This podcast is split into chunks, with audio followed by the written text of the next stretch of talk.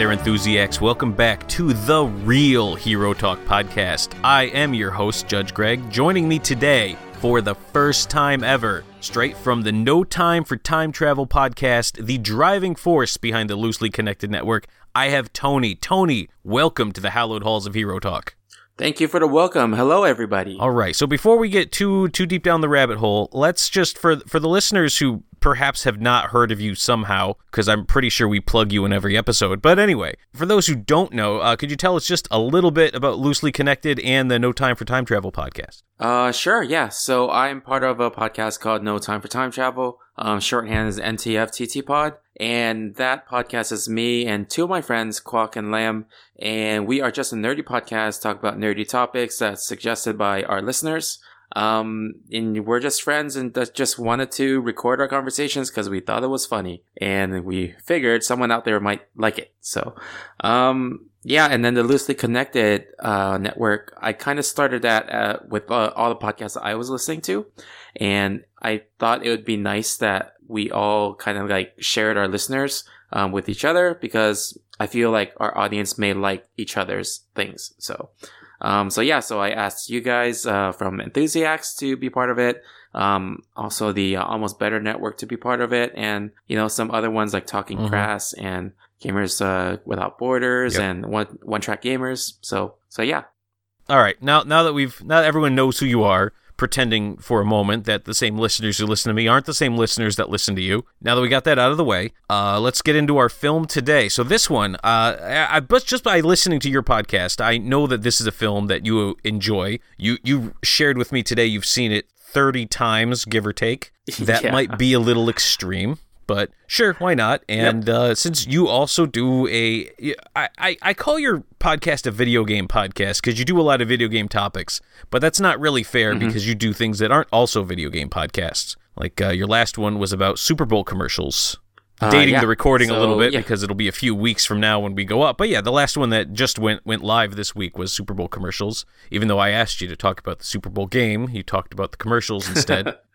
Um, yeah, but I, I my uh, my co-host did talk about the Super Bowl. he did. Bit, he did. So. His his takes were accurate. They really were. Although he, he could have talked a little bit more about the the def- well. I don't know how closely he's following. I actually get the local stations, and so their biggest stories here. But like the, the, the you know what? We're not a sports podcast. This is not sports talk with Judge Greg. We're gonna we're gonna leave that. So anyway, uh, so this film is uh 1990. When did this come out? 94. 95. 1995 martial arts action adventure video game adaptation Mortal Kombat from director Paul W.S. Anderson. Although I did notice in the credits he was just Paul Anderson. So I don't know when he started adding the W.S. I think there was like another Paul Anderson that was in that industry that he had to distinguish himself from him like maybe a few years maybe, later I, I, don't know. It was it was peculiar because i knew it was a paul w.s anderson movie but the credits showed and it was paul anderson. I specifically noticed that. And another thing i noticed is like huh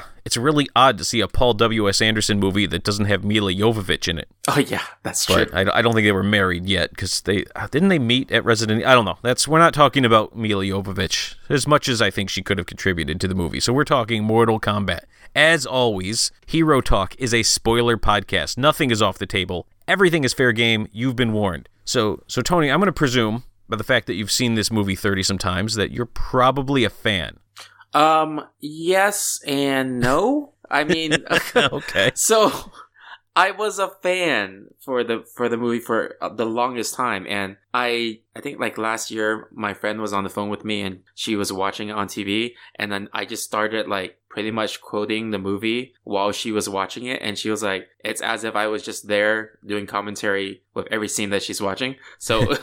So I am a fan in that sense, and I always have a memory in my mind that I had such a great time watching the movie. Um, and then I watched it again for this, uh, for this podcast and I realized, hmm, I, I, it was fun, but it, it, has not aged I, gracefully. Yeah. Yeah. So I haven't seen it for a few years mm-hmm. now. Um, and it also didn't help that this was the first time I saw it using Blu-ray Ooh. with you Yeah. know the movie's not it's not really made for that It, clear no, of it was it was not made in the high definition era, and yeah, Yeah. So I actually, so I watched it. I was I was I thought I was gonna have to dig out my DVD, but it's on Amazon Prime. Actually, it's one of the Prime videos. Oh Yeah. really? I didn't even look over there. I, uh, I I always check because I have a big book of DVDs, but they're not in any particular order. So I always just look to see if I can stream it before I try to dig the thing out. And yeah, as it turns out, this thing was uh was on Prime Video, so I, I watched it on on Prime Video, and yeah, it is. The big things that stuck out to me was that the CGI is has not aged well. And I remember I saw this in the theater. You did not, um, because you said you were too young and you weren't allowed to go see it. yep. but- too young at the time, Yeah. so I actually saw this in the theater, and I remember the lead up to it. Uh, and I think maybe MTV or somebody had like a special on it, and they were really bragging on the reptile effects and how state of the art they were, and how they were, you know, top of the line and the you know the the best and the most advanced we've ever seen. And when you look at them today, it's just scary, just how how really jarring and fake reptile looks. Yeah, I, I do agree. So that was uh, one of the first things I saw. I noticed too. When the first appearance of Reptile came, I was like, wait, I, I don't remember it looking that bad. Yeah, So that it was like a, yeah, thinking back, it was, so what? It was 95. So that was when PlayStation 1 first got released. So compared to PlayStation 1 graphics, yeah, that looked good. But it, it- yeah, it, it has not, I agree, it has not aged well. No, it, it's it, it did not look well, but uh, man, I remember them bragging on this so much. I mean, some some of the visual effects still are passable. Like when Shang Tsung changes people, you know, the the morphing effect, those those still work. Those didn't really pull me out of it too badly. But man, Reptile was was bad, and and some of the Goro scenes were not good either. Yeah, Goro, he just looked like well, okay, so the body of Goro, Mhm. right? He literally just looked like two guys stacked on top of each other. Yeah, Yeah, so it was. they could have done a better job of that. And he he he looked like he was made out of plastic. Yeah, and then like the parts where they kind of close up on his face, like I just I felt very disturbed watching those. Scenes. It doesn't look like a real thing. It really doesn't. And I don't remember it being that Yeah. bad. And I'm wondering if maybe reviewing all these movies for all these years has made me too cynical. But yeah. No, it's uh I, I kinda wish it was better. Oh, and then you know the scene um uh what's it called? Like when they were on the boat Mhm. and then they were leading to the island. And then um was it Shang Tsung raised his hands in the air and all the CG effects and he's like, It has begun. Yeah. Yeah. Oh, also the um the the I, I'm gonna say spear for lack of a better word, but the the thing that's coming out of Scorpion's oh, hand, Gosh.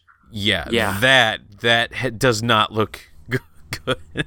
oh, that looked Yeah. that was scary for all the wrong reasons. Yeah, I think um so when I was watching it when uh, I was younger, I thought that was really cool because the quality of video was not as clear as now.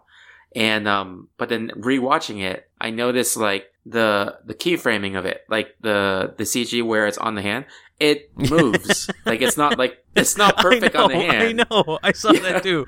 Yeah. It's the the actor and and God bless the actor who played Scorpion because he's been in a ton of stuff. Chris Casamassa. He's uh he was on Yeah. WMAC Masters as Black Dragon. He was a, a stunt double I think for George Clooney on Batman and Robin. Um so and he's played Scorpion in, in more than one time. But man, he's holding his Yeah. hand as still as he possibly can so that they can put the the thing on it. But they I'm I- they they did it with even less care than they put um uh than they erased a mustache off Superman's face. Really, Yeah. it was it was like Yeah. that. It was really jarring to see. But I I mean it it was 2000 or it's 1995, so I guess I can forgive it. But I mean it's still it's Well, still a fun movie. It's just this, some of the elements some did of the- not age very well. Yeah, and then going with that spear thing, like it's okay. So I don't remember anywhere in the game where Scorpion Spear was a living being. No, I, I want to say that- no. This when this came out, uh, Mortal Kombat Two was the game that was out. Now we we'd all moved on to the sequel, and you could see some elements of that in the movie. Yeah, But I want to say in both of those, the spear was definitely portrayed as a literal spear that he would throw. Yes, it was. And then all of a sudden in the movie, it's like a a weird bird thing that crawls out of his yeah. It was like a lizard snake with bird calls, like cacaw. Like It was so weird. It, it's it. I'd really. I'm surprised more people weren't angry about that. Honestly, because that is true. I didn't hear. Well, you know, internet was still in its yeah, infancy, that's true. We, so- we, we people didn't get together and, and get butthurt and. But like I had, so I had a friend in high school, and he was a giant Mortal Kombat fan. I mean, the the biggest Mortal Kombat fan. Everything was the dragon. He, whenever he was writing stuff, he would always use K's for the hard cuss sound instead of C's. and Uh-huh. insisted on doing that, and teachers would get so mad at him, and he was like, "No, I'm okay." I'm like, "Okay, whatever, dude." But uh, he loved this movie, and he had no issue with that. So I suppose I don't have any room to argue because he was the biggest Mortal Kombat fan, and he saw this movie like 13 times in the theaters, and he had no problem with the, with the weird lizard bird spear thing coming out of his hand. But it's just weird. It is really weird. yeah, and actually, it sounds like you're describing me. By the way, in the, in grade school. No, really? At grade school? Yeah. Weren't you a little young to be playing the fatality game? I mean, this was when I think I was maybe in middle school, early high school. Uh, I, I'm not going to do the math in my head right now, but I, I was probably around eighth or ninth grade or somewhere in there when this came out. I, I was still. I was not in grade school. I was at least in one of the upper schools. I can't remember which, but I mean, this was this was the game because I, we it was in the theaters and we were all into fighting games then because that was that was the that was the thing in the arcades was the fighting games. And I remember the first time any of us saw fatality, and and man, video games were not were not super violent back then. I mean, not at least Yeah. not the mainstream ones. Like some, you'd still get some violent PC games, but I mean, you wouldn't see a dude ripping another guy's head off and the spinal column still attached or anything like that. So it was it was really nuts to see, and it, it set off the, this this whole craze. And I'm not going to go into video game history, but it. I mean, there was a lot of us were just so just into it just for the fatalities alone. But you were in grade school and into this game. Uh, yeah, I actually, I, I remember very clearly it was like first grade when, um, Mortal Kombat came out. And then it didn't help that, you know, my cousins always, so I had a Sega Genesis and then my cousins, um, same cousin will always get me Mortal Kombat, whichever sequel it was, uh, on the Genesis every time it came out Mhm. for my birthday every time. So, and then my parents didn't really care because like they were like, oh, it's, it's just a game. It's not real. So they were more of like, oh yeah, it's, it's not real. So they didn't get like offended or anything. So they just let me play the Yeah, games. well, that's fair. All right, so moving on. The other big thing I just want to point out before before we start talking about the cast is it was very clear when you were watching the movie who was an actual martial artist and who was not a martial artist but learned the martial arts for this movie. Yes, that is very true. were- oh, the uh the Sonya Blade Kano fight. Yeah. Oh my gosh. I, I can't. I couldn't watch it. I I actually just fast forwarded past it today. I watched this movie today for this recording, and I just I just skipped it. I just it was so bad. I mean, you you take a look at that, and then when you look at some of the fights that between people who are actual martial artists, and I'm thinking specifically like the Liu Kang and the Shang Tsung fight between two pretty talented martial artists, that was really fun to watch until they slowed it down to a crawl on the end. Um, even some of the uh, like the the Sub Zero and the the the Liu Kang fight was also really well done. Um, again, until they slowed it way down at the end for the ridiculous water spear, whatever. Okay, oh my gosh. the the was it? They used the element that brings life or something. yeah, like, like the element that brings life When you next. Why don't you just tell him? Just tell him water. Why are you talking in riddles? yeah. It's like like like it's not like Shang Tsung can hear yeah, her. that's the whole point. and- like the, there's no reason to be coy and, and, and speak in riddles and stuff. Shang Tsung doesn't want you talking to him at all, so it doesn't matter if you tell him something useful or something ridiculous. I yeah. I don't. And you know, the speaking of Shang Tsung, every time they're outside and fighting, like the the um the Kitana and uh, Liu Kang fight, Mhm. or the other one where um Liu Kang was fighting that other guy from WMAC Masters. Um, yeah. um, well, yeah, it, it felt like Enter the Dragon, like that Bruce Lee Mhm. movie. It just the decoration, or not decoration, but the set Yeah. felt like it, I, it had it had a, I, I know exactly what you're t- saying. It had a very much enter enter the dragon feel to it, which I thought was maybe reaching a little far for this movie. Like I'm not I I don't dislike the movie, but if we're being perfectly honest here, um it's, you're you're not enter the dragon. You know, that movie's Yeah. a classic and you're sort of a, a, a campy, passable video game adaptation movie, but Although to be fair, the video game was based off like ha- took a lot of influence from Enter the Dragon. it yes, yeah, yes, it absolutely did. You are correct. Um, I'm I'm trying to look up the name of the guy, the other guy from WMAC Masters, uh, T.J. Storm, I believe he was. Oh yeah, he played. Uh, I think he was the machine on M- WMAC I'm, Masters. I'm looking him up right now because this is riveting radio. To, man, you got to scroll way down. This guy has been in a ton of stuff. I got I got to read some of this. He's been all over. Holy cow, this guy works. And yeah, I, I think when I first saw the movie, it was also around the same time as WMAC Masters, and um, there was a character on WMAC Masters that was just like Liu Kang. It was uh, you remember a Superstar? a little bit. There's there's only like a handful of guys I remember. Red Dragon, Yin Yang Man. Um, shoot. Yeah, Red Dragon was Chris Casamassa. Yes, right? that was Chris Cas. Chris Cas that man. Yes.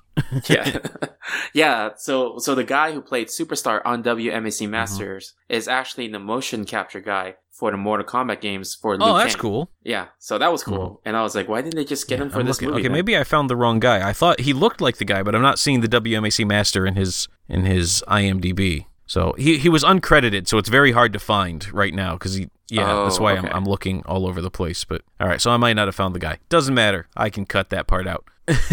okay. All right. So anyway, so it, as long as we're talking about the cast and people that are fighting each other, let's just go down and we'll start with the big name because he was he was the big name that was attached to this movie who did not come back for the sequel, which is a recurring Oh, theme. Uh, Christopher Lambert, the the Highlander. Yep.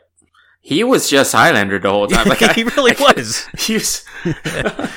I I was like, okay, Highlander with like lightning powers. Like I, I could not see him as Raiden. no no. If it wasn't for the hat, it wouldn't have seen Raiden at all when he was around.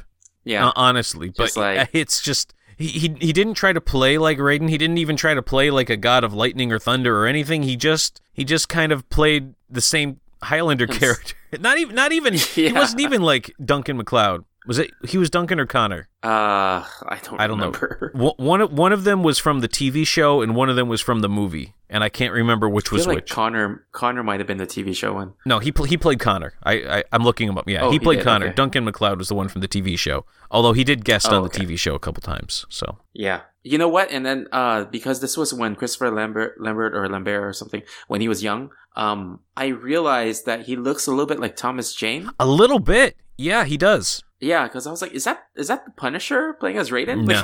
Like- so Oh, Chris Lambert. Yeah. Yeah. So the Highlander, because you got a lot of Highlander in here, and he's, I'm not going to list everything he's been in. He's been in a ton of stuff, but everyone knows him as the Highlander. Nobody knows him as Raiden. But Yeah. mo- moving on. So next, as Liu Kang, we have Robin Shou, who I've actually talked about on Hero Talk before. He was in uh, Street Fighter: The Legend of Chun Li. Let's Yeah. see. He's been in Beverly As Hills a Ninja. Jen. He was. Uh, he played Mowgli in the first live-action Jungle Book. that was that him? was him. What the, the the one in the early nineties? Oh my gosh! I I have that VHS. I did not know that was him. Yeah, that's him. I'm I'm trying to look up when that actually came out because I know that was him. We've talked about him on this on this podcast before. Let me go find. It was uh it's funny because like for him, I saw when we when I saw him again in the Street Fighter movie, I'm like, is he only getting work for video game movies now? Like and it's and what later when we talk about another cast member, I'll mention that again. Yeah. All right. I'm I'm trying to look up the one from the 90s, the Jungle Book. I'm only getting the 20, 2016. I, I want to make sure I verify this. Why am I not seeing the the one from the 90s? Did I make this? I think it's 1994. Maybe. So It's called the Jungle Book, right? yeah, just type the Jungle Book 1994. Okay. 1994. Jungle Book be that one. 1994. All right. There it is. IMDb. And. Oh, no. Jason Scott Lee played Mowgli. I am way off. Oh, okay. Way off. Okay. I got to cut that part out too. Although, fun story Jason Scott Lee, he did play Bruce Lee in Dragon the Bruce Lee story. So, Yeah, didn't he? Uh, I think he he also like played in another Disney thing. Uh, yeah, he was in Lilo and Stitch. Oh yeah, yeah. He played, uh, I think he was um, Lilo's sister's friend. I don't know. okay, we're not we're not talking about him anymore. All right, so Robin Shou, he was not Mowgli. I misremembered that, but uh, he was uh, Gen or Gen in Street Fighter: The, Le- the Legend of Chun Li. Uh, he was also in DOA: Dead or Alive, so another What? movie Wait, based on a fighting video he- game. Yeah, he's who did he play in uh, Dead uh, or he was a pirate leader. Oh, go okay. Yeah, so he, he wasn't a big So, part, no. But yeah, that's Yeah, I. I had to I had to look that up too because I thought like I don't remember him in that movie, and I'm I'm not super proud that I've seen that movie, but I've I've seen that movie and possibly own it on DVD. I uh I also saw that movie and I wish I didn't. That was it was not a great movie. I, I didn't really I didn't watch it and love it then buy it. It kind of went like I was it was two dollars at a blockbuster, dating myself a little bit with that reference. And I said, Well, for two dollars, oh maybe I'll watch this movie. And it's it's hard to watch. yeah, unfortunately. Anyway, it's also the closest thing we're gonna get to a Ninja Gaiden movie because Ryu Hayabusa is a character in that movie. Oh yeah, But yeah. I think they was, just yeah. call him Hayabusa just to to not anyway. So that's that's Liu Kang. Talked about him. Let's uh let's talk about Johnny Cage. Yeah, okay, so I really, really like the character, Johnny Mhm. Cage. The actor I have not seen in much after that movie. Yeah, so I Like, I had to, I had to pretty look him up. Um, I've seen him in some stuff actually. He was in Resident Evil Extinction as a character that didn't leave an impression on me. He was in uh, Mm-hmm. this indie, uh, uh, perhaps horror. I don't know if horror is the right word. This indie thriller. I think it was Starved or Hungry. A Hunger is what it was called. And Oh, okay. uh, I that was on Netflix. I watched that. I, I did not recognize him from it. I'm gonna be perfectly honest with you. It showed up on his IMDb, and I said, "Oh, I saw that. I know who that guy was." So he did not leave an impact on me. Uh, he was on Days of Our Lives for a while. oh, it says here he's also on. He was a commander in Iron Man Three. Yeah, and I don't know who that was. I don't know if it, Commander Huh, was like a, a rank or if he was one of. I don't know. I try to block out Iron Man three. Yeah, um, maybe that's why. Maybe that's why no one remembers he was in there. All right. Well, he played Johnny Cage. I mean, he was a passable Johnny Cage, other than his his fighting was a little stiff. Yeah, and and I guess it kind of goes with like the whole thing about the press thinking Johnny Cage is a fake. Yeah. Well, I also thought Johnny. Although I will say, for like in terms of guys who you know had to learn martial arts for movies, because I don't believe he was a martial artist. I've I've seen nothing in his history that says he actually was martial artist. I'm not like you know guys like Robin Robin Shou who you know have been doing martial arts actually since he was 19. I was going to say since he was in diapers, but no, that's not true. Uh, Robin Shou didn't start martial arts until he was 19 years old. Mhm. But I, I think he just learned it for the film. And I, I mean, I would criticize that normally. But again, uh, moving on to Bridget Wilson as Sonya Blade. Uh, I should Oh, point out she is now Bridget Wilson Sampras, but she was Bridget Wilson at the time for Sonya Blade. That fight was not good. Oh, it was hard. It was. I'm glad. I I'm glad there was no other fight that she had to participate. In. Yeah, she in. didn't. Yeah, she did not do a lot of fighting. They kind of like they let Sonya Blade's story kind of within the first hour. Her story was over, and then she was just kind of there. And, Yeah. you know, That fight was pretty much the end of her story. yeah, anyway. and then make of that what you want. And then she's just there to wear silly dresses from that point on. But most people remember Yeah. her as uh, Miss Veronica Vaughn from Billy Madison. And I think it was around the same uh, time that that movie got released, right? Uh, yeah, same, year, like within yeah. a year or two. So, Yeah, but nobody really remembers her from this. And then she did not come back for the sequel. yeah. I'm trying. And uh, you know, the just while we're talking about um, uh, Sonya Blade, I thought it was really weird that she was in the nightclub with a giant Yeah, gun. that was so no one peculiar, right? That that scene where they're they're going after Kano Yeah. and they go to go after Kano in this nightclub, this crowded nightclub full of people with like all their gear on and and and their their guns out. And not only is nobody freaking out about this, but they have no issue. Like they're like using the gun to push people out of the way. And then they they have a firefight. I remember one guy runs down the stairs and tries to shoot her, and he holds his like semi-auto Uzi sideways. Yeah, And I'm just I was just shaking my yeah, head. Yeah, I remember that. Listen, I was in the military. I've had to shoot guns. You don't hold them sideways. That's just not a thing you do. Yeah, I, and I, I don't think uh, I'm pretty sure they didn't have a budget to get a consult. Apparently not. on no. like, yeah, Although I, I will say that she at least she dressed like somebody who was. I, I didn't really get a good feel. Was she police? Was she military? Um, I mean, in the game, her story is she's special forces. yeah, but And she also never never wears anything remotely close to a special forces uniform in the game, other than it's the same color. Yeah, Yeah. it's a fantasy game. That it is. Okay. Um, I, I got nothing else to say about her. Yeah, I, I don't either. I'm just happy that she didn't fight no, more oh, than that was so, how- so what she terrible. did. She I don't even call it fighting. it was hard. It was it was so very clear that they were like, especially when they there was a lot of switching of camera angles. And when when you switch like Mhm. that, when you can't sustain the shot, that means you're trying to make it look better than it really. It's not like when you watch some of the old Jackie Chan films And you know, and- and you've seen a bunch of these, right? Where they just when it's Jackie Chan and it's his entire stunt group, it's like they just set the camera against the wall and they just let it run. And these guys just Yeah. do crazy stunts for 45 minutes in front of the camera at, in the same shot. Yeah. That was not what was happening here. Yeah, and then uh and then when she was like prepping for her fight, that was so cringy. Ugh. Like just her just like standing oh, there. why would and they then- show that? That was so awful. That did know. not help at That all. was bad. that made everything It did. worse. It made it so much, so much worse. Oh no. Okay. Uh, let's move on. Uh, this was not supposed to be the pick on Bridget Wilson. It's not her fault. it's the director's fault. It's Paul W. S. Anderson's fault. Uh, so Cary Hiroyuki Tagawa played Shang Tsung, and so he is. Uh, I, I'm pretty sure he's a fairly accomplished martial artist. If not, he faked it incredibly well. Um, yeah, I, I don't know if he is or not. Let's see. I'm I'm I'm looking at his quick bio right now. Uh, so his looks like his dad was in the United States Army. He was born in Tokyo. Uh, he moved around a lot again because his dad was in the army. So like Fort Hood, Fort Polk, Fort Fort Bragg. Um, his mother was an actress. So probably it's how he got into it. Um, began acting in high school.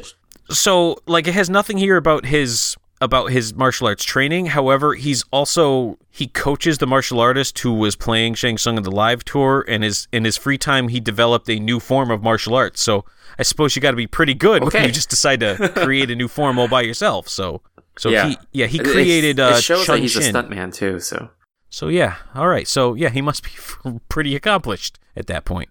yeah, and you know what's interesting is uh when they uh they recently did uh a online series of Mortal Kombat, like uh, kind of like a yeah, reboot. didn't he play Shang Tsung in that? Um, yeah, he played Shang Tsung Yeah. again. I mean, he was. Li- So was listen, in terms of Shang Tsung, because I remember how he looked in, in Mortal Kombat 1 and 2. And in 1, he was just like a super old guy. And in 2, he Mm-hmm. looked a little stereotypy. And so Mhm. I think this guy looks like how I would want Shang Tsung to look. I think that this is the perfect time where it's time to say, you know what? I, I know what he looks like in the game.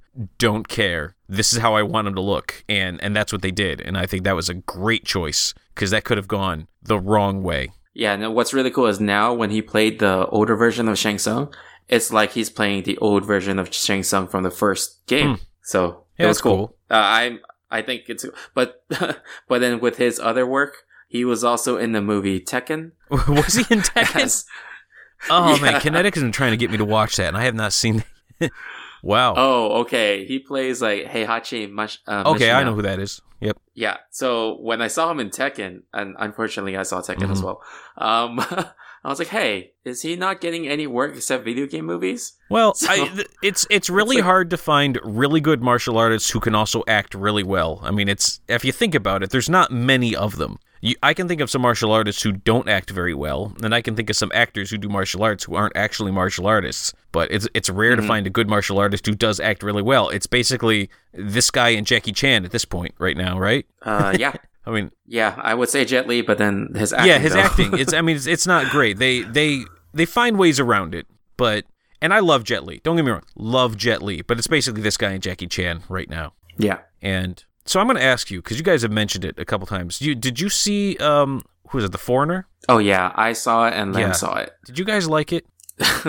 You're scaring me Uh, because don't, we- don't get, I I have been dying to see Jackie Chan return to form or at least get a new something to I, I don't want to see more tuxedo sequels. I don't want to see him do slapsticky Uh-huh. stuff. I kind of want to see him do some more serious roles and this looked like it was going to be it and then you guys were so lukewarm on it. I got really scared. well, the thing is, um, for an action movie, it's it's an okay action movie.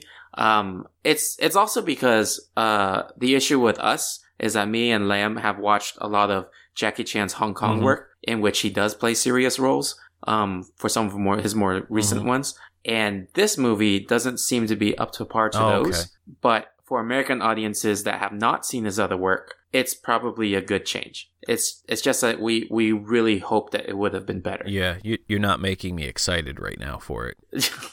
well, I don't know. Like I'm setting your expectations low, so you May- might enjoy it. maybe. I mean, watch I still really want to see it because it's it's Jackie Chan, and I I'm pretty sure I've seen all of his movies so far, so I ha- I can't let one slip by. But I'm gonna tell you, Well, yeah, Lamb Lamb initially told me that he really disliked it, and I kind of didn't believe him, but so I, I still watched it anyway. So I could see I could see why people would dislike it, but I could also see why people would enjoy it. Okay. So Well, we'll we'll just roll with that then, and let's let's get back to the movie we're actually talking about. All right. Yeah. So, um, uh, Kitana, Princess Kitana, who's actually a Mortal Kombat 2 character, but some Mortal Kombat 2 elements did sneak their way into this game. Uh, played by uh, Talisa Soto. Uh, don't know where people would know her from, other than if I'm to understand her profile here, she was apparently in the Sports Illustrated swimsuit issue in I don't know what year. Sorry, doesn't say. So if you're an aficionado out there who has all of your old swimsuit issues, you can probably go back and find her. I suppose if you're if you're that lonely. Um, but this got dark all of a sudden. Uh, let's Um, think. What's I she mean, been I'm- in? Elysium's the most recent movie that she's been. in. She has not been in a ton of stuff. She was uh, she was in Spy Hard with Leslie Nielsen, so that's something. oh yeah, And she did come back for Mortal Kombat Annihilation. Oh man, Mortal Kombat Annihilation. That was a bad movie. so you saw that before you saw this? no, one? I saw them both, both in theaters, mind you. Oh oh okay. oh man. Uh, I yeah I saw part two in theaters and I I really regretted it. yeah, part two was um not good. I think I think killing off Johnny Cage in the first three minutes was probably not the most inspired choice. Yeah, I think they were trying to go with the the running joke in the games that Johnny Cage keeps on dying. so that could have been it. Why they just killed him off right away. But yeah. Um. Okay. So I do want to mention something Okay. about that. Is that when Johnny Cage does his shadow kick hmm in in um. So he has a special move Yeah. called shadow kick. In the first movie, the one that we're talking about, it's ambiguous and kind of realistic. I Mhm. would say that as he's kicking into Scorpion's teleport, you don't know if he's actually doing a shadow Right. kick or if it's actually if you know it's part of the Right. teleport. And then the second movie, you actually see him just jump and suddenly have shadow. Yeah, kick he, he straight up just does a Like, shadow. Yeah, they're they're really careful in, in this movie to I, I can't say realistic because that's not the right word, but to not go to try to not go too far outside of believability with some of the the special moves that people do. You know, like you there Liu Kang did not throw a fireball. He did something similar to the fireball up close, and there was an effect with it. And they did it in such a way that you don't know if it's just because he was doing a fireball or because Shang Tsung has super magic powers that were going off at the time. You know, Scorpion clearly had powers, Sub Zero clearly had powers, but they they set them up to be you know different and otherworldly. You know, the same with Reptile. Reptile was otherworldly, but for people that Yeah. were Earth based, they didn't you know nothing crazy. You know, Kano had a knife, so that was there. Sonya Blade did her leg thing. Um, Liu Kang did not throw fireballs. He did do the bicycle kick, which is silly and stupid, but they just ripped that out of the game, so I don't blame him. And and Johnny Yeah. Cage, you know, he did he did a pseudo shadow kick, but not really a shadow kick, but it, you know, was enough to to look like it. And then he did the ball buster too, so there, he had his signature moves in there. Yeah, yeah. So they kept Yeah. it like But then then in the sequel, in the sequel, they they did not adopt that same philosophy when people were turning Yeah. into dragons and crap. It's- I was like, I remember in the sequel, like Nightwolf was like, "You got to learn your animality." I was like, "That was the worst line Oh, ever." it- it- the sequel was trying very hard to pack in uh, all the stuff from all the remaining games to make sure everybody everybody got in there, even if they're just mentioned off screen. But they were was too many people. Whereas this movie, uh, part of the problem with a movie like this is that when you introduce a character, eh, let's say example Art Lean, and I think to myself, well, you're not in the video games, and then I think. Oh dear, they're gonna kill that nice man, aren't they? yeah, yeah, And then, so the funny thing, so he has this moment where he, you know, connects with Johnny Cage. And then we don't see him mm-hmm. again until he goes to fight Goro, and everyone is like super emotionally invested in him. Like even even Sonya, who did not have any screen time with him outside of that fight. I know. It's like, uh, what just happened? Yeah. How do you know? How do you even Yeah, know like, him? what- Like, I, I guess am I supposed to believe that they were still hanging out at night? Like I never really got a good feel for how many days this tournament was going on. Was it a fight a day, or was it like multiple fights in the same day? You know, so you know, were they were they still having dinner together every night? And this was like a week in. and you know what's funny that you say that? Like, it, it's very, it's a tournament, but it doesn't seem like it's a tournament. And then, like near the end, Shang Tsung says something to Raiden, like, "Oh, the rules are quite clear." No, no, they're not. they're really they're really not. It's really odd, especially at one point where uh when when Johnny Cage challenges Goro And then Shang Tsung says, "Then I can challenge you or anyone else for a final battle." I'm like, "Okay, what about the rest of the tournament fighters?" Like, yeah, that's not a tournament. you can't just do that. Yeah, uh, the rules are arbitrary, Yeah. and it, so then no, it's hand to hand fighting. But then Kano gets a knife, even when he just had a scene talking about how hand to hand fighting is what he respected. So, all right, yeah, and you know when, when I was watching this with my girlfriend, and then like everyone was just fighting hand to hand, and then when Kano pulled the knife out, and she's like, "Wait, he can use a knife?" it's like, I was like, "Yeah, that's a good point. Why did no one else have a weapon?" yeah. Well, except for when you went to a fight that had weapons, like Yeah. Liu Kang had that random fight where like now we're gonna fight with staffs. Oh, and yeah, then sometimes was Shang Tsung will steal the dude's soul, and sometimes he won't. And then that when Goro fights Art, and like Art is like really surprised, you know that Goro's there. I think you ju- you just showed a montage of him beating like thirty some odd people. You guys haven't been watching these to see who the other fighters are. Did you not hear about like he could not have possibly had thirty some fights that day? You know, is- Yeah. And you know what's also funny I noticed was every time Goro's on screen, there's these two twins in the crowd, Mhm. right? I don't know if you noticed this, but there's these two guys, twin guys that are they don't have a shirt and they always like scream and then they look at each other and say, Goro, yeah and then they just like then cuts to some more fighting groupies. and goes back I don't to know. them. I don't know what to make of that. Yeah, that was Yeah, kind of weird. That too. was all right. So Goro, I, I should probably mention Goro was voice voiced by uh, Kevin Michael Richardson, who let's see, he was uh, done a lot of voice work. He was in Lilo and Stitch. He was in Transformers: Revenge of the Fallen. He was the voice of the Joker in The Batman, Oh, the cartoon, the newer the cartoon the one. newish ish, the, the one in 2004 to 2008 or so. the one with emo Joker. I yeah, think. he was he was the emo.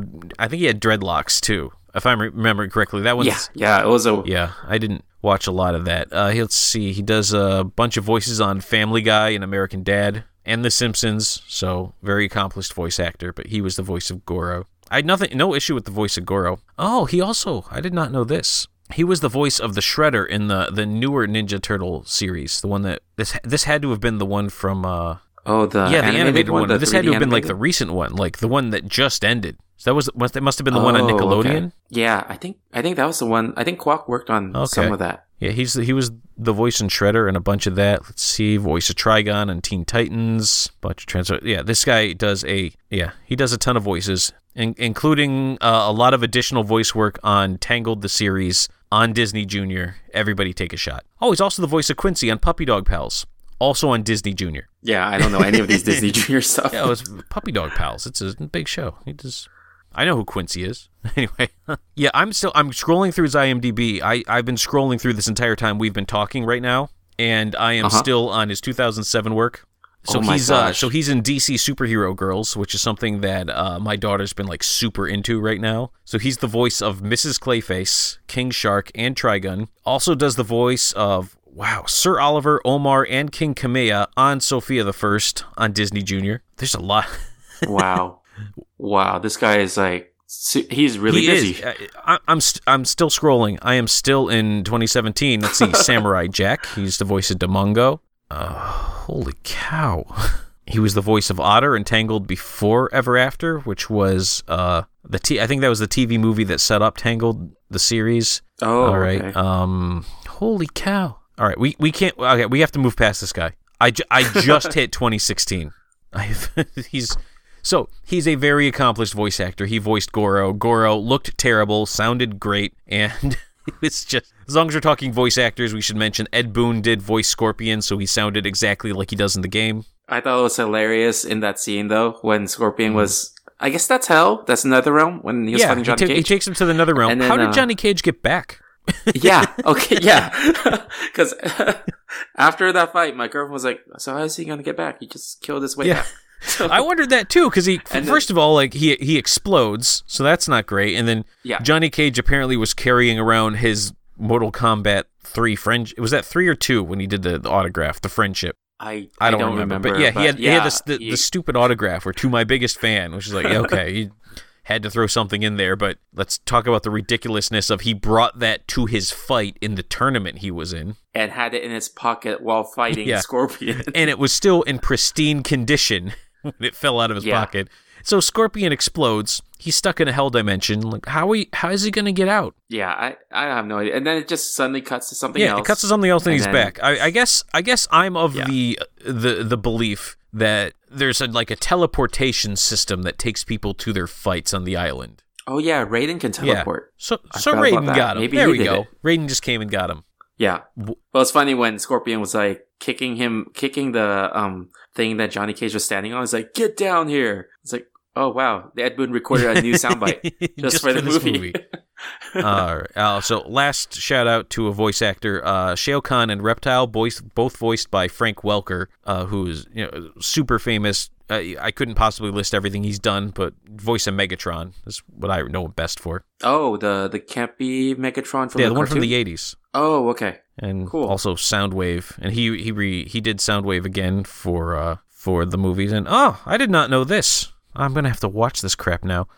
he uh so for the, the the last two Transformers movies, and I I did not know this, but uh, for A- Age of Evolution and for I guess the Last Knight, which may have already come out, I literally have not been paying attention. He did co- go back to voice Megatron and Galvatron again, which is Oh, yeah. really? I, I thought Hugo Weaving did it up until that point, but apparently they just decided Yeah. Hey, let's just let the dude who's been doing it literally his entire life just voice Megatron. Yeah, because like they got um they got Optimus voice, Peter Cullen, it's the yep. same voice actor. So yeah, um I remember they they didn't have this guy for Megatron because they said he was too campy.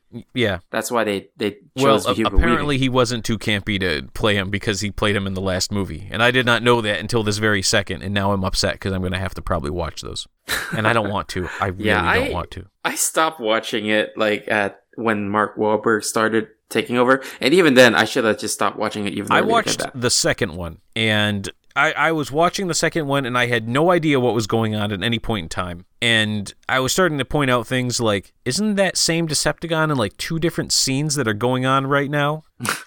And then I just, so it's just a copy yeah, and then. I think when it was when Sam died and went to robot heaven, I just said, you know what, I'm out. I'm done. I don't know why he's in Autobot heaven. This is ridiculous. that sounds so dumb. Yeah. All right, I want to get off the cast. So real quick shout outs now. Uh, Trevor Goddard is Kano. I don't know what he's from. Chris Casamassa, we've talked about him a lot. Uh, Francois Petit played Sub Zero, also a pretty good martial artist. Keith Cooke played Reptile when he was in human form. All right, let's talk about Reptile in human form for a second. What the uh, I when I was in I'm sorry, my brain just doesn't want to process this scene. When I was in high school Um, and I saw this in the theater, I thought, "Awesome, now I get to see Reptile." Now, as somebody who's not in high school and I watched this, I think so the statue ate him and made him into a human ninja. Yeah, there was no rhyme or reason. Like, it's cool. And then what? So okay, so the other part of it was when he he got thrown in the statue. The statue turned him into a reptile. Suddenly, there's also a booming voice that says "reptile." yeah. the the announcer voice just says reptile because of course it does because why wouldn't i mean up until this point everything that had been taken from the game in terms of the voices was shang Tsung saying stuff e- even Yeah. though he said flawless victory when when art was was fighting goro and it was not flawless victory because he landed some shots yeah, they don't know what flawless victory is because Liu Kang said the same thing. He did. He was wrong. Only one time was it an actual flawless victory, and that was when Sub Zero froze that one dude in one shot and he shattered after gaining a Yeah. butt ton of momentum after it was frozen. That was really weird. The guy was just doing a random jump kick, and then Sub Zero froze him, and then the guy went hum chucking into the wall at light speed. Like, what kind of jump kick was this guy about to do? And also, like, did they just have volunteers to do that? Like, I'm, I'm presuming at that point that those were Outworld disciples who were willing to sacrifice themselves for the tournament. That's what I'm going with. okay, yeah, That's yeah, that That's, more thought true. than Paul W.S. Anderson put into it. I'll promise you that. But yeah, that reptile scene. I mean, other than it was nice to see, you know, reptile show up and be green and stuff because he was a hidden character in the game. Although really weird that he was announced on by somebody who wasn't there. Um, also worth noting, just because why not, is that so uh, the guy who played Reptile, Keith Cooke, uh, went on to play Sub Zero in the sequel, Mortal Kombat Annihilation. Oh yeah, yeah, the unmasked one. Uh, that that's about it. Uh, he was also in Beverly Hills Ninja, so him and Robert Shou did that together. He was uh, he was the bad guy Nobu in that. Oh okay. I was just thinking about the reptile fight, and I'm like, where was Johnny yeah, Cage? Johnny the Cage time? the entire time is just. I mean, he's just a no show. You know, he gets. He's like, Liu, what are you doing? And then Liu Kang grabs Reptile and tosses him into a statue, and then the statue swallows him and turns him into a ninja, like statues do. And then he kicks him through a wall, through a brick wall, and a bunch of bricks land on Liu Kang's face, and then he's he's up and ready to go again. And at that point, Johnny Cage just kind of said, "You know what? Not my circus, not my monkeys." And I guess he was just hanging out. Never went to help. Yeah, like the Yeah. whole time. Didn't even like give it a look in and be Like- like, "You all right, Liu? Need a hand?" He's just hanging out. He wouldn't even show up after the fight when Kitana was there to say this way. Like he was still he still wasn't even there. Like they had to go find him wherever he was. Yeah, maybe maybe someone grabbed him. Maybe he got lost. I don't know. I I feel like there's a there's a, a mini short movie in there somewhere where like what happened to Johnny Cage during the reptile fight where he wouldn't help. Yeah. Oh, that was there's there was there's not a lot. Johnny Cage complained a lot in this movie too. I forgot that he complained a lot.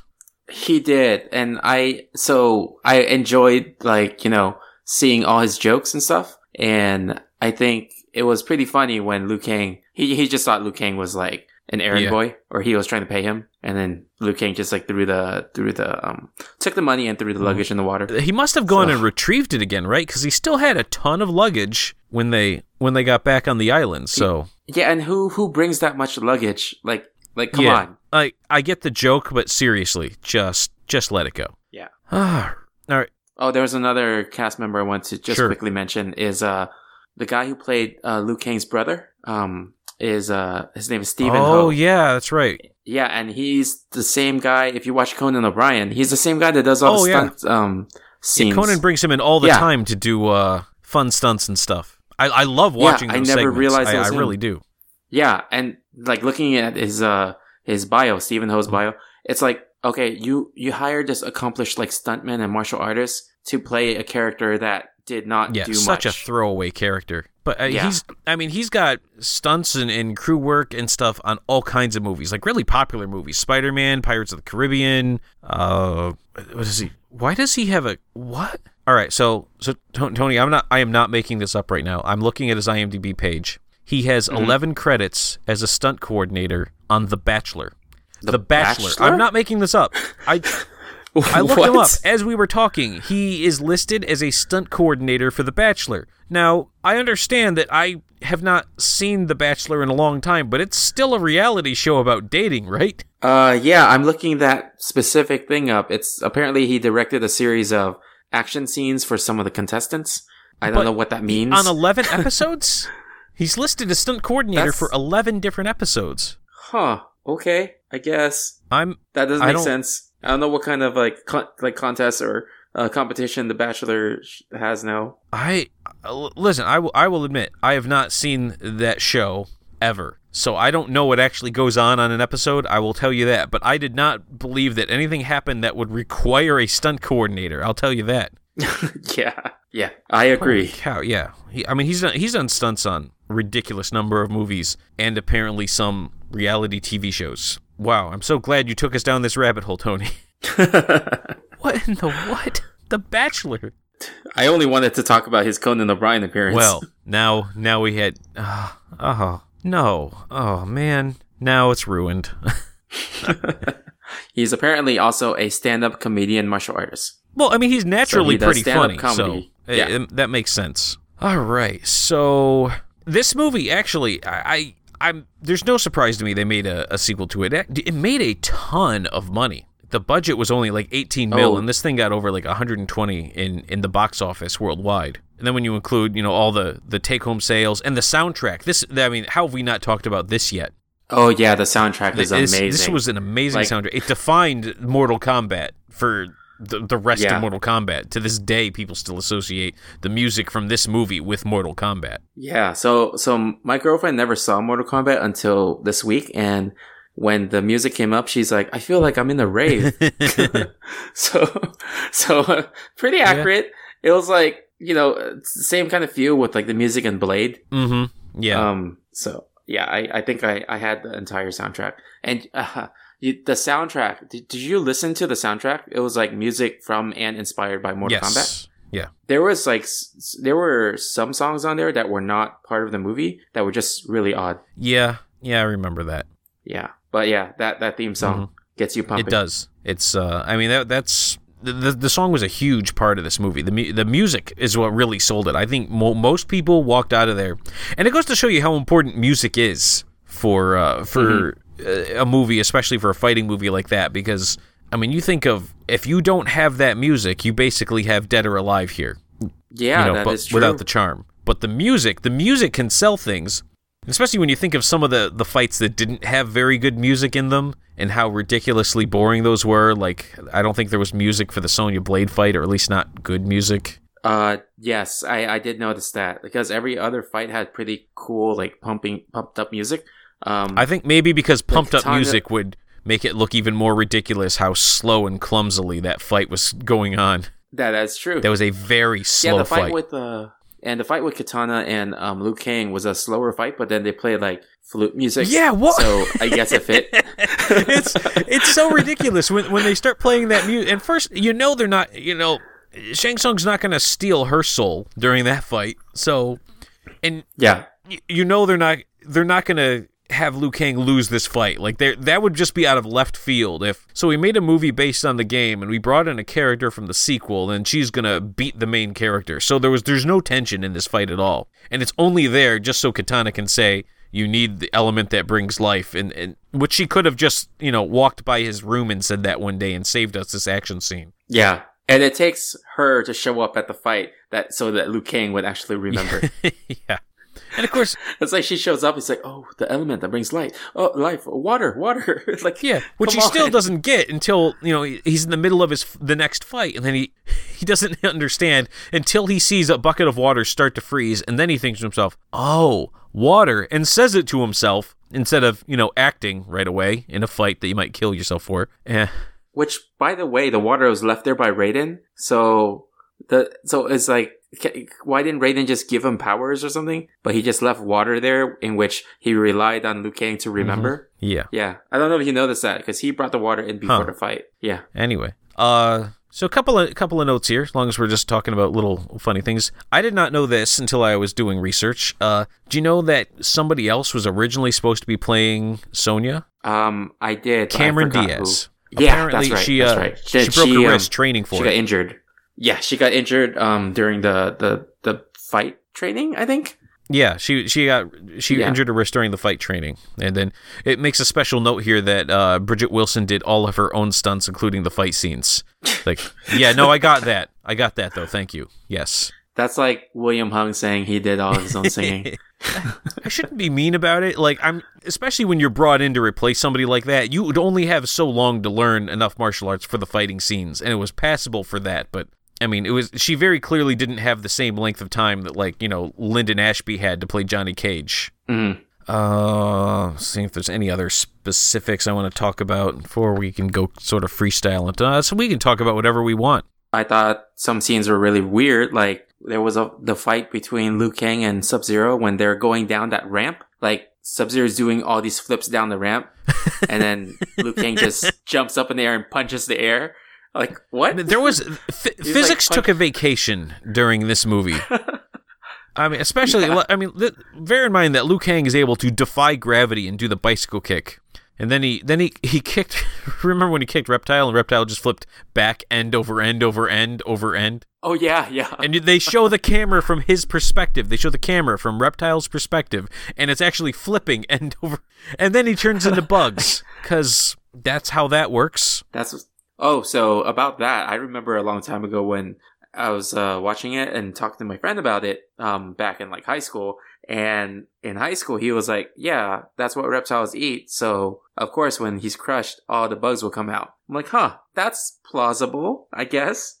I don't know. Sure, I'm, Trying, I, I, I guess. yeah. There was that other scene too with Liu Kang um, when the three of them were in the the banquet hall Mhm. and they were fighting all those uh, oh, all those guys. Yeah. or and then Liu Kang just suddenly there's like this one quick scene of him there's a rock on like I guess the rock part of like the uh the staircase he just like does a cartwheel on it and then he looks at it and then cuts back to the other people fighting That that whole setup was that premise was really dumb. If you remember when Johnny Cage says this way, this is the way that Kitana went, and they're brushing these like giant cobwebs out of the way. As they go. Oh yeah. And I, I, I thought to myself, no, Johnny Cage, there's no way Kitana went that way because you guys are pushing the cobwebs out of the way just now. So, yeah, so yeah, she clearly true. did not just go through there. You're an idiot. That whole thing was just a setup for the joke where he was like, "I can smell her Yeah. perfume," So so that yeah, and then so that Sonya can say, "I smell something." exactly. It was it's just a setup Yeah. for a joke, but it was ridiculous because there's no they're pushing these giant cobwebs out of the way that were covering the entire archway. And he says she came this way. I know. I'm like, no, she didn't, because there wouldn't be cobwebs if she did. yeah, And then, of course, when you know when when Raiden shows up after that little fight and he points to all the other people, and uh, I, I was I was amazed that all those people with all those weapons were able to very stealthily sneak into the room without the three of them knowing it. And then just waiting until Raiden finishes they were they were they were waiting to be introduced before they decided to make themselves. Yeah. no, it's oh boy, it's it's it's not Citizen Kane. You know, I don't. Yeah, there was there was a lot, and the, the the other nice thing though that I was watching with captions this time is that there was a lot of dialogue I didn't realize was there, or I was remembering it wrong or interpreting it wrong. Like um when uh at near the end when uh Liu Kang was saying, "Oh, I pity you, sorcerer," and then um Shang Tsung's like, "Save your pity for the weak." Mhm. When I was a kid, I I I didn't realize that weak meant like you know strong and weak. I thought he meant save your pity for the week, like like Monday, Tuesday, Wednesday. This is a pity-free zone until the weekend, my friend. yeah, it's like what? That's- so save it for yeah. next week? Like what? So as long as we're talking about that that Shang Tsung fight at the end, it, so good martial arts while the two of them are fighting each other, and then like they try to make it really that whole first you must fight your enemy, then you must face yourself, then you must face your worst fear. However that worked out, I don't know. Thank goodness Yeah. Kitana was there to whisper it to Johnny Cage so he could keep up. But Mhm. so you have the good fight scene, and then when it starts getting weird, like when Shang Tsung starts drawing on other warriors, again, wouldn't that have been a nice time to call back Art, the character that everyone apparently cared so much about? That's true. And then um, my girlfriend was also asking, where? What about the the other guy, the WMAC master guy? It would have made a lot of sense if the people whose soul we just saw him steal were to come back just to kind of like cement it. You know, probably could have been uh, Yeah. a pretty pivotal scene there when you see, especially, you know, Art, who it was buddies with everybody. They were really close. They were all yelling and screaming and inspire. I mean, Art is he's the unsung hero of the movie because his death Yeah, at the it- hands of Goro is what inspired Johnny Cage to be proactive and then challenge Goro to a fight in which he won, which uh, then was the catalyst to sort of get rid of the premise of the tournament and have Shang Tsung bring Sonya up, but then which then inspired Liu Kang to finally embrace his destiny as uh, the descendant of Kung Lao to challenge Shang Tsung to Mortal Kombat in order to save the world. So I wonder if Art didn't die and none of that stuff happened, would they have just been waiting to fight Goro and, and you know, would it so what you're saying is art is kind of like Coulson for yes. the Avengers. Yes, yes, he is. If it was, if it wasn't for for Art Lean making the ultimate sacrifice, none of that would have been possible. And he doesn't even he doesn't even get to say goodbye to everybody when all the souls of Shang Tsung are released. Yeah, right. Like where was he? Because because he he Yeah. knew them. He met them. You don't think he'd been like, "Hey, by the way, thank you for that, Johnny Cage," and then left? I don't. Yeah. Yeah. Wh- what a waste. What Yeah. a waste. But oh well. I guess that's a learning point for for Paul Wes Yeah. Anderson. Paul Paul WS. WS, yeah. Uh, uh, what's his middle name? Yeah, WS. Okay. Sure. all right. Oh, and there was there was so much exposition. There was a lot like, of really, really painful half. exposition stuff that people should have known ahead of time that they did not know for reasons that I don't understand, and a lot of Raiden just like showing up and talking to people. Yeah, or like the fate of the world is going to be determined by three people on a boat or something, and he starts Yes. laughing, and then he's like, uh, uh, "Sorry." I was like, "Okay, that's just that's just uh that's just Highlander." Yeah, that, all that I remember that was in every single one of the trailers. So three people on a leaky boat are going to save the world. Exactly. Oh, that was in every single trailer for this movie. I remember that. Yeah, I think back then there wasn't announcers um in trailers. no, right? you didn't get a whole There lot of weren't the, the the the announcer voice guy back then.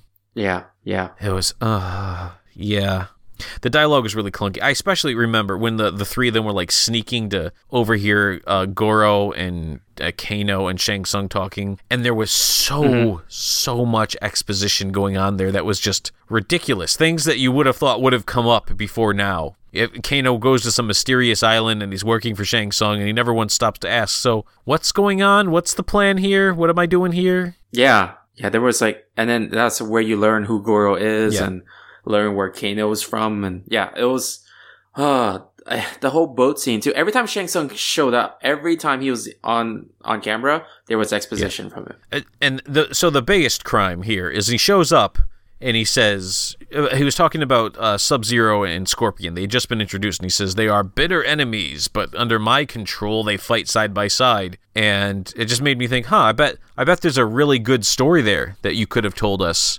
instead of just Yeah. giving us that line and letting it go at that. The first time I saw that, when I saw them just like not even like acknowledge each other, I was like, this is weird. And I was hoping that Sub Zero or Scorpion one of them break away from the spell or something and then fight each other, but that never No. happened. And it's like such a big part of the game, you know, like that they're bitter. It, it's a huge part of the game, but it's just it's brushed aside so that we could focus on Johnny Cage and Liu Kang and Sonya Blade, the three people that nobody likes to play as.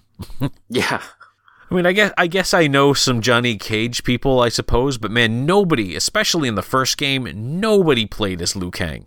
Yeah, and then um yeah, and actually they took the bicycle kick from the yes, second game. the bicycle kick came from the second game because in the first game, he, I mean, he, I guess he had a flying jump kick thing, and then he did the fireball, right? Did he do the fireball in the first game? Yeah, he did a fireball and jump kick and that was about it. Yeah, Flying kick. Flying yeah. kick. So, I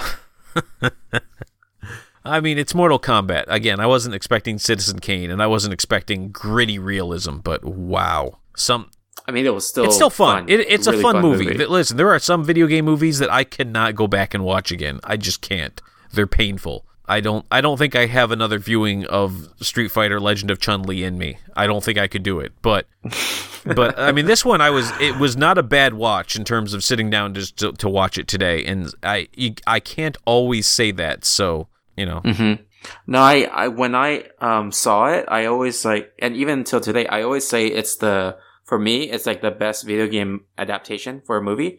Um, and I still stand by that, even though now I still think it's not. I now I think it's not that great, but I still stand by that it's one of the best video game adaptations. Yeah, I mean they they So- video game adaptations tend to go one of two different directions. There's either the we need to be very very faithful to the source material or we need to just take the source material very loosely and make our own thing out of it. And and neither one of those works especially well. You know, it's it's it's not really a formula that you can do. It's all in director and script, really. And but Mhm. I would say th- this movie has some silly parts, and there's certainly some clunky parts to it. But one thing I, I can say about it, to its credit, is that it it's very much feels like Mortal Kombat. I mean, especially when the fights start and they all of a sudden some guy shows up and he has a fight, and then some other guy shows up and he has a fight, and then Goro shows up and beats like 30 people in a row, and then then there's the fight with Goro, and then the tournament kind of degrades at that point. And I wonder what like the other fighters thought. Like when once once that whole Goro thing happened, and Shang Tsung grabbed Sonya mm-hmm. Blade and took her back to Outworld, and then everyone else followed mm-hmm. her. Like, so let's say you're not one of those three people. Let's say you're just another one of those randos from the tournament. W- what are they doing right now? Are they just looking at each other, wondering like, so do we do we still fight or are are we done? Yeah, are they just stuck Yeah, on the island? are we?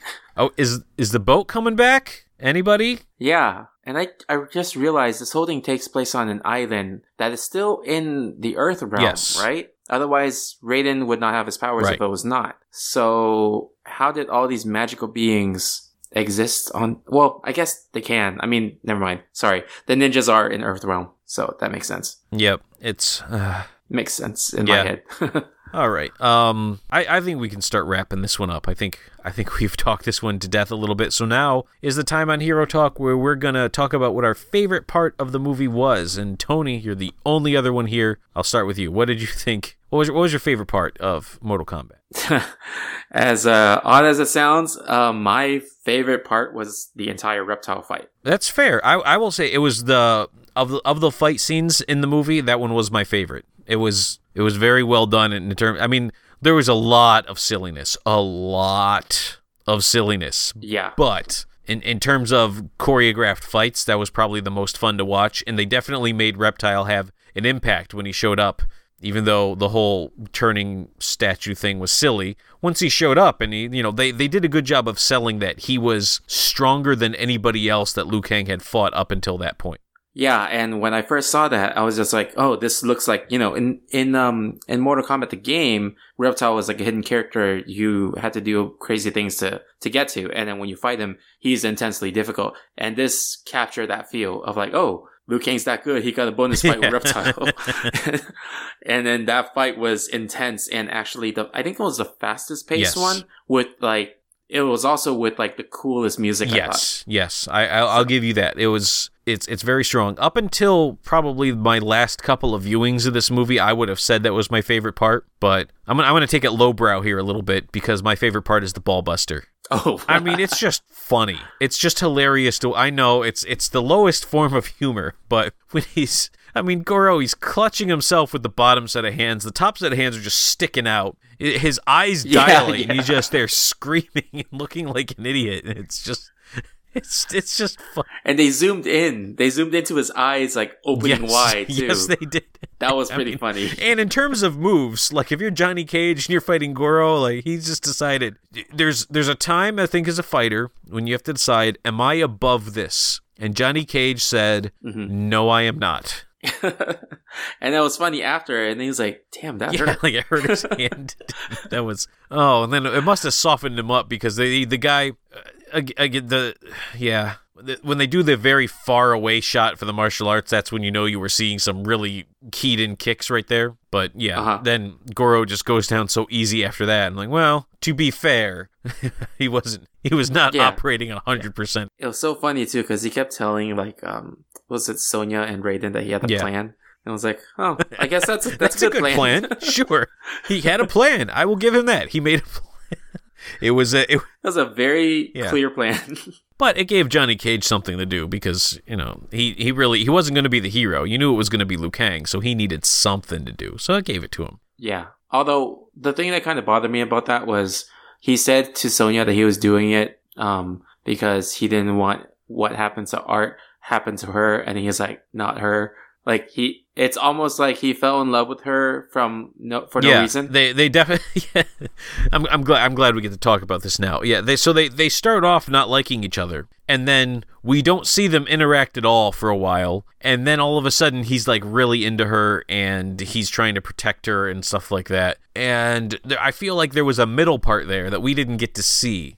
Eh, And like other, if it wasn't for the fact that I knew that they had some sort of relationship in the game universe, I wouldn't have bought that at all. And so, for somebody who might not be super familiar with the that the whole game lore, that would have seemed really odd. That like, oh, so now what? They're into each other? That's random. Well, what's also kind of random, well, not random, but I don't think the game lore had the relationship until after really? the I thought that was a thing. yeah, Was that not a thing? I don't recall it in one and two, and I think it was only recently that they even got together and now they have a daughter. Yeah. But I don't remember it. I feel like the games went with what was Huh, in the movie. You're right. Huh. Well, then that makes it even Yeah, weirder. sure. I suppose. Yeah, Yeah, I guess maybe going into the viewing, I probably was remembering the most recent game lore stuff, which I'm still relatively familiar with. But uh, all right, I'm not going to think about this any more than I have to because that's all right. So now, now I guess we got to give it a score. And as I am wont to do on Hero Talk, I want to remind my listening audience that review scores are dumb and they don't matter. And they're arbitrary and they mean nothing. And you've just listened to us talk about this movie for about an hour. So if you don't know what we think about it by now, I don't see what giving it an arbitrary score is going to do. But why not? Let's just be fun. So, uh, so Tony, what would, what would you score Mortal Kombat? Uh, let's see. I will score it 10 Mortal Kombat victories from Outworld. it's the tenth victory from Outworld. You scored it the fall Yeah. of Earth, basically.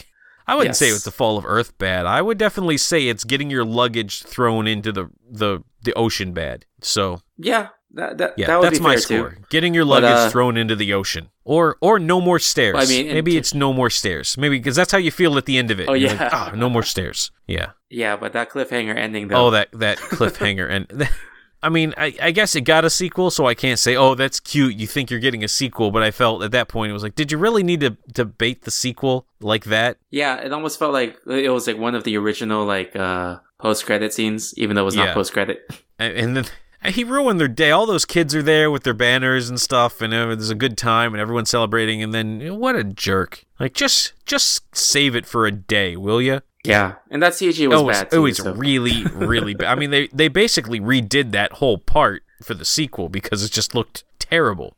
Well, yeah, and then they had almost a almost an Yeah, entire and then they new had all different people in that scene, so they basically yeah, it would have looked really weird if you know they suddenly turn and there's three different people standing there that weren't there before. All right. Yeah. Um. So before we wrap this up, I guess Tony, do you have any final thoughts you want to want to share with the listeners out there? Uh, about the movie About or just anything or um I guess not really, but you guys can check out my podcast over at No Time for Time Travel. Uh, you can follow us on Twitter. I manage that account as NTFTT Pod, and I've been also streaming some uh, gameplay of the new Dragon Ball Fighter Z that? game on Twitch. Yeah. Um, I really Okay. enjoy it, and I'm getting my ass beaten all the time from Uh-huh. that game. But it's a really fun game. It uh, it- I've I've played some of the the Dragon Ball Z fighter games before, and I mean they they are hit or miss. I would say I've I'm much more forgiving of them because they're Dragon Ball Z than I really should be. But Mhm. th- this it has a real Marvel versus Capcom feel to it, and just in terms of, of the look and the uh, the atmosphere of the game. I haven't actually played it myself, but it's uh, it intrigues me because it seems like in terms of fighting game styles, it's much much more intuitive than some of the uh, the previous iterations have been. yeah. Have you um played Guilty Gear? Uh no, I've not. Well, at least not Okay, in this well- decade. Okay. Well, this game though, like it, it is, it's a competitive fighter. Okay. It's legitly a Okay. competitive fighter. That's pretty cool. So it's, it's and a good game. Can you go Super Saiyan God, Super Saiyan in it? Uh, yeah, you kind of choose the characters from the beginning. You don't transform, so the characters are Okay. set. So you choose, you know, the Super Saiyan Goku, or you do the Super Saiyan God, Super Saiyan like Vegeta or Goku. So Um, wouldn't that be like w- once you unlock Super Saiyan God, Super Saiyan Goku? Wouldn't that be just who you'd want to play as from then on, and never base form Goku? I actually prefer base form. So the characters, it's still a fighting game, competitive fighter. So everyone's still on even balance, uh, leveling, uh, what's it, playing field? Um, it's the move sets are different. And I honestly don't like the move set for Super Saiyan God, Super Saiyan. Okay, Yeah. Cause it's more of like, uh, teleports and, um, close combat. huh? Okay, So, yeah. that's fair. Can you play as Hercule? Unfortunately not. that would Oh, have been even- fun.